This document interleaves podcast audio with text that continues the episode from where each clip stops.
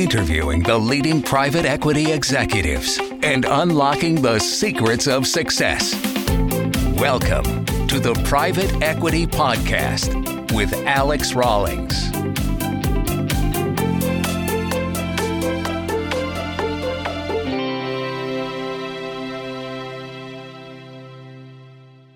Hello, everybody, and welcome back to the Raw Selection Private Equity Podcast.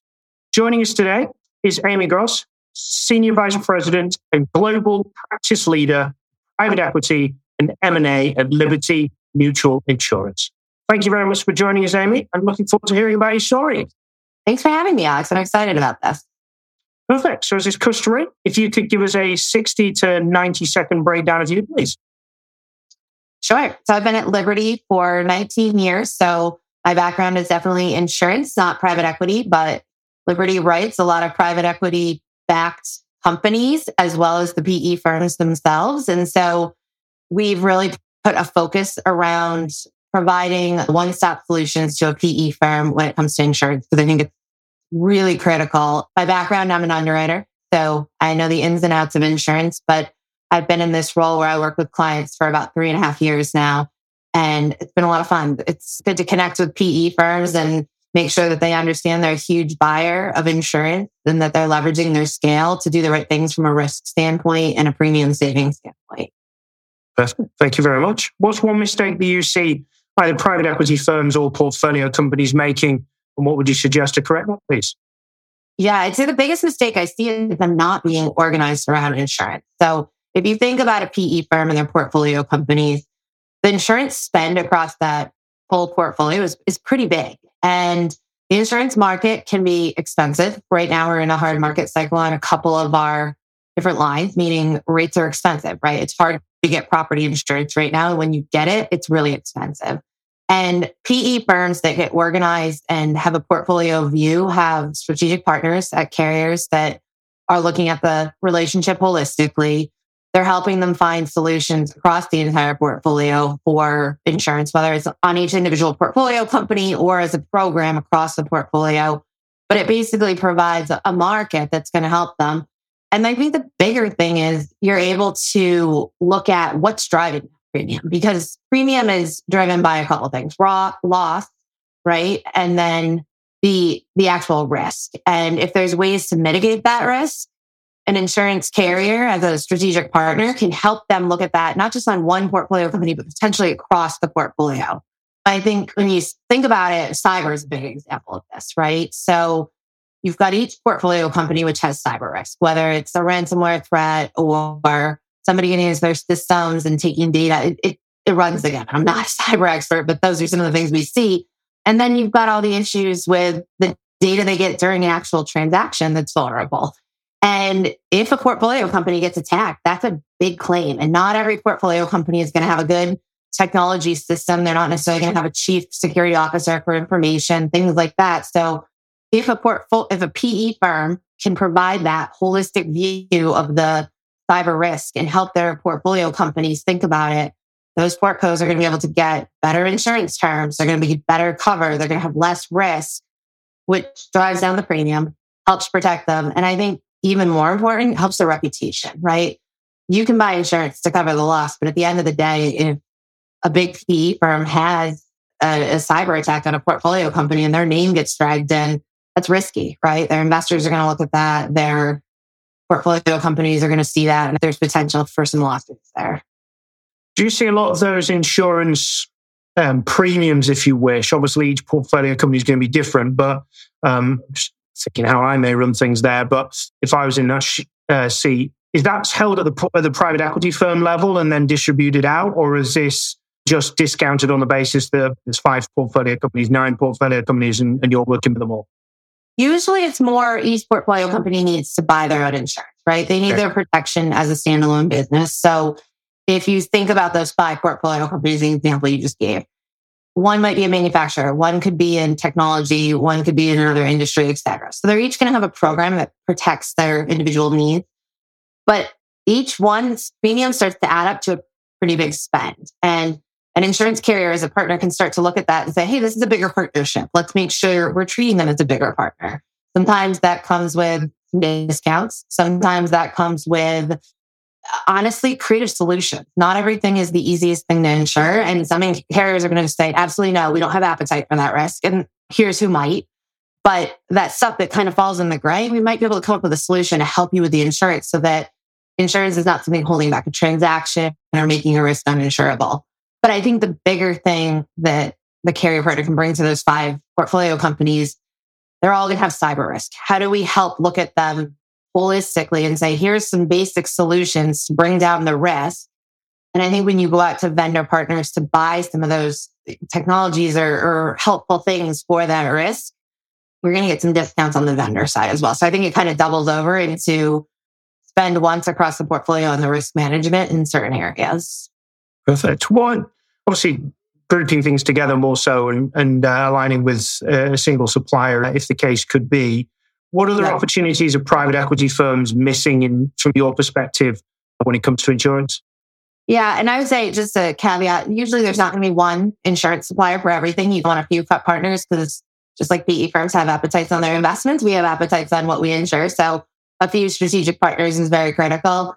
But I would say another thing to think about is D&O coverage, which is the directors and officers at each portfolio. The PE firm, if they're letting each portfolio company go out and buy that insurance on their own from a broker, they may be buying the cheapest coverage, but not the best coverage. And we've seen situations where a portfolio company buys a D&O policy that's not necessarily protecting the PE sponsor that's sitting on the board. And that's an exclusion. And if you're the PE firm and your employee is not protected on the board of your portfolio company, that's that's pretty scary. And so I think there's a huge opportunity for PE firms to think about how they are mandated kind of minimum standards on D&O coverage. And that is one line of business that I would say when a PE firm gets organized, they're still going to have to buy it for each portco, but they're probably going to want to have standard terms and conditions that are required so that they're not in the middle of a suit and there's no coverage because that's risky, right? So I think like cyber, those are two lines that if you're going to start somewhere, start there. And, and those are huge opportunities for PE firms. Okay. And are you seeing any particular trends at the moment from a uh, insurance perspective across private equity? Yeah, I would say we're seeing again the D&O. We're starting to see some firms get sophisticated about really purchasing that and looking at that across each portfolio to make sure there's minimum standards on the coverage and the insurance and the limits that they're buying. I think that's a positive trend I'm starting to see is more and more firms looking at that.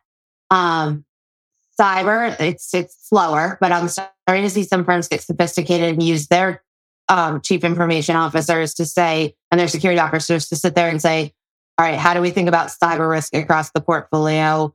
I think that's good, but I think the area people aren't thinking about and the area that's costing portcos a lot of money is property insurance. And we all see the weather, right? Things have changed. And, and I can talk from a US perspective. You used to be really worried about hurricanes in Florida. We're still really worried about hurricanes in Florida, but we're now seeing the Texas freeze a couple years ago. We're seeing the insane amounts of snow that were on the West Coast this year causing some damage.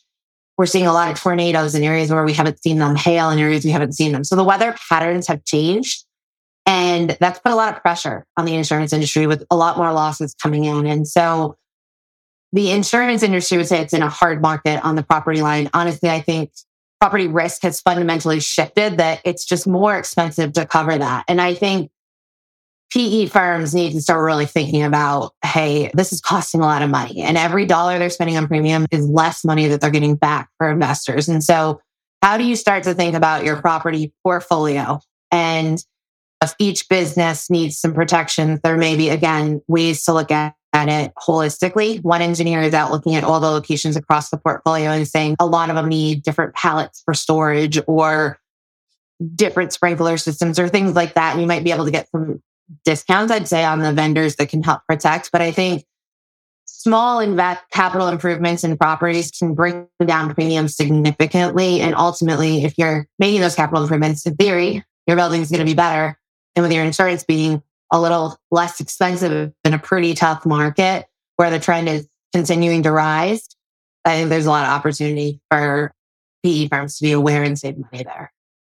Sorry to interrupt here. Just a quick note to highlight our new sponsor, Grata. The private equity market is rapidly shifting to a data driven, proprietary deal sourcing standard. Grata provides the window into over 7 million middle market private companies. Contact Grata so you can access the market first. Request a demo at www.grata.com. Now back to the podcast. Obviously, the property market, as you mentioned there, we have seen some freak weather and, and some changes. Is something that you think private equity firms are missing, as in they're overlooking and thinking we're well protected? Are most premiums well covered, or has most people been shocked because something happens in Texas that you didn't expect, or something happens on the West Coast with regard to snow and there's damage? Has that been a bit of a shock? Do people need to review their own premiums and what they've gone, maybe reevaluate, or are most premiums well covered? Um, it's just freak incidents um, that, are, that are happening. Where's the story there? You know, I think it's a mix of things. I think if you've got an area that was historically not considered risky, right? Now all of a sudden your carrier is starting to say, whoa, I'm not going to put up the full limits on that property policy. And maybe a couple carriers have to share the limits. That's going to be more expensive and that's going to be a little harder to build and it's going to take some time. And so an insurance renewal might not be everybody's priority. And all of a sudden they get renewal and they may be able to get that premium and that coverage, or they may be able to get coverage they need, right? But the price could be 50% more. And so I, I think what's missing is the awareness of what could happen. And so I think we're seeing a lot of firms start to be surprised when the portfolios are coming back and saying, Hey, I blew my insurance budget because my property rates went up. And I think there's a, a lack of awareness and jumbo companies have a risk manager full time that's very in the insurance market. But a lot of times a smaller mid market size company, which is what a lot of portcos are, an HR person or a CFO or, or somebody who's been assigned insurance as their side gig and they don't always understand the dynamics of the insurance market. And so a good broker partner who's going to help them negotiate with the carriers and a good carrier partner that they, they have a relationship with is going to warn them of, hey, these are the trends we're seeing. Here's what you should expect. Here's ways you can mitigate it. But I just think there's been a lack of focus. So it's not always a, we had a loss and there's no coverage. That can happen, but sometimes it's, we've had a, we were up for renewal and we cannot get the coverage we had in the past. So there's more risk to the company. Maybe they're taking a higher deductible or hey, we budgeted for insurance to be a million dollars, but it's actually going to be a million eight to get the same terms and conditions we had in the past. Makes sense. Do you think that most policies are well attributed for private equity? You know, if I think of any insurance insurances for business I've got, an executive search and etc., even personal insurances, it's a necessary evil.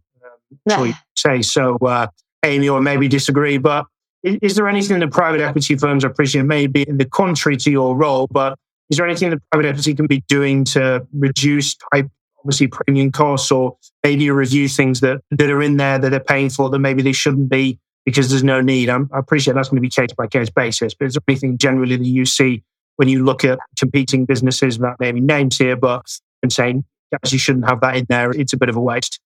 Yeah, I think that's the case. I think it can come in a couple ways, right? In, in your mind, necessary evil, it's balance sheet protection.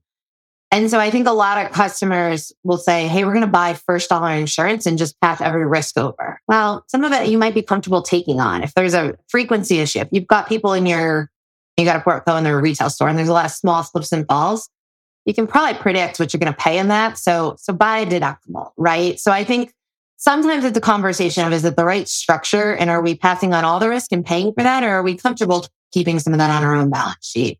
I think there's certain coverages you want to be looking at and making sure that there's actually coverage there and you're paying for what you need and getting what you expect because when a claim comes in and something is not covered, that can be really frustrating. And I think sometimes people are saying, well, I bought this policy, but they're not understanding the ins and outs of it. And then a loss comes in, it's actually not a covered loss. So I think that's a big thing. And I think the biggest thing people can do to reduce insurance costs is is make themselves a better risk. And I think a better risk translates not just lower insurance costs, but a lot of times it's better buildings, it's better workplace safety, which creates better morale. It's better cybersecurity, which again can translate to relationships. And carriers have people who can help with this. And I think when you have that relationship and that strategic partnership, we can have our cyber experts out there giving you advice. We can have our engineers out there looking at your properties and saying, this is what's costing your insurance a lot more money. And those are services you're typically not paying for. And if you don't have that relationship with the carrier, you probably don't even know it's available. So in my mind, those are things that can truly help take that necessary evil and reduce the cost of it and help hopefully make it more efficient and ultimately add value to the business because the insurance carrier is there to be a partner, right? They're not there, especially on large risks. We're not there to just take your money and hopefully never pay a claim. This is not your personal loss or your personal home. But if you have a cyber loss, your carrier has been through a lot of them and they have a lot of resources and they can get the right people on the phone and negotiate the claim and, and get the best outcome for you. And so I think looking at your carrier as a partner in your business, helping you understand insurance and drive down risk is critical. Okay. And if we think about private equity firms and the centrally managing that risk for the firm, we talked about it uh, briefly earlier. What are some further benefits for them to be looking at centrally managing that and therefore uh, obviously managing that risk insurance premiums through for a central basis rather than you know, leaving the portfolios to deal with it on their own? Yeah, I think it's two things. Scale, right? I think scale can typically help get preference on pricing, things like that. But I also think it's the partnership can help you get transactions done. So if you're a PE firm and you're working on a, a carve out of a business, that business no longer has insurance, right? It's a new company. You need insurance. Probably the, the deal team is not thinking about, oh, let's get some workers comp insurance in the US and make sure that they have a property coverage in Mexico, right? Your carrier needs to provide that for you and they need to provide it for you quickly. And you don't want to held up. So if you have that partnership with your carrier, you're going to get speed and you're looking for a carrier that understands that speed and you don't always have all the data the carrier needs. And so when you have that relationship, the carrier can sometimes make decisions without the perfect submission of information to underwrite the risk. So I think that's huge. I also think that transactional liability, a lot of PE firms are buying the reps and warranties or warranties and indemnity insurance. That's what they call outside the US, right? And that insurance, it can be tricky. And if you have somebody who's seen your diligence over and over, they don't have to ask the same questions every time. They start to trust you and they can make sure that they're getting quotes out and they're competitive and there's standards in there and pricing is fair. And I think ultimately what that does is it doesn't hold up a deal. And I have seen deals not close because insurance was not placed in time. And certain lines of insurance are absolutely mandatory. And the last thing somebody wants to do is not get a deal closed on time because the insurance is the problem, right? That's nobody, nobody's wish. So that partnership, we should be able to give you the speed that you need to, to get your business done. Perfect. So what do you love about the private equity industry and equally what do you dislike about it?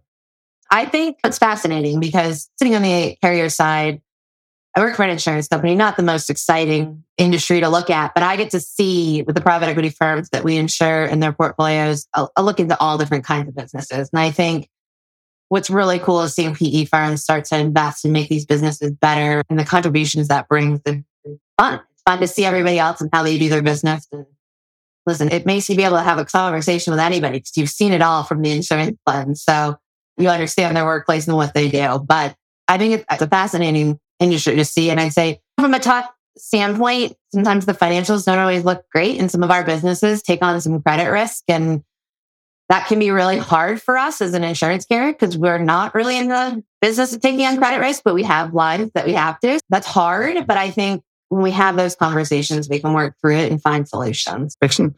If anybody wishes, oh, in fact, before I ask that, could that be out, Keen, please? What are your influences? What do you read? What do you watch? What do you listen to, Amy? Well, I definitely have some books that I like to read for work stuff. We've been recently reading Team of Teams, which has been pretty cool as Liberty's trying to transform and be more of a global company where we're, we've always been global, but we want to be more connected. But if I'm very honest, I read a lot of fluffy stuff and I watch a lot of fun shows. I tend to like comedies, the things that are just light to end the day and a lot of podcasts. I do listen to some that are PE to help me be educated for work, but then some fluffy ones as well about pop culture. If anybody wishes to reach out to you post this uh, podcast, Amy, how best they get in touch with you, please? They can email me at Liberty. So it's Amy, A-M-Y dot gross, G-R-O-S-S at libertymutual.com. Happy to connect. We'll put that in the show notes as well for anybody to, to reach out to Amy. Well, Amy, thank you very much for joining us. Really appreciate your insight and uh, into the world of, of, insurance and how private equity and portfolio co- companies can improve things. So thank you very much for everything you've shared today. Thanks, Alex. It's fine. And as always, thank you very much for those joining us. If you ever need support with your private equity professional hiring or portfolio executive hiring across Europe or North America, please do reach out to us to Raw Selection. If you've not done so already, please do subscribe to the podcast. You'll be notified the next one, which comes out every two weeks. Until the next time, keep smashing it. And thank you very much for listening. Thank you for listening to the Private Equity Podcast on www.raw-selection.com.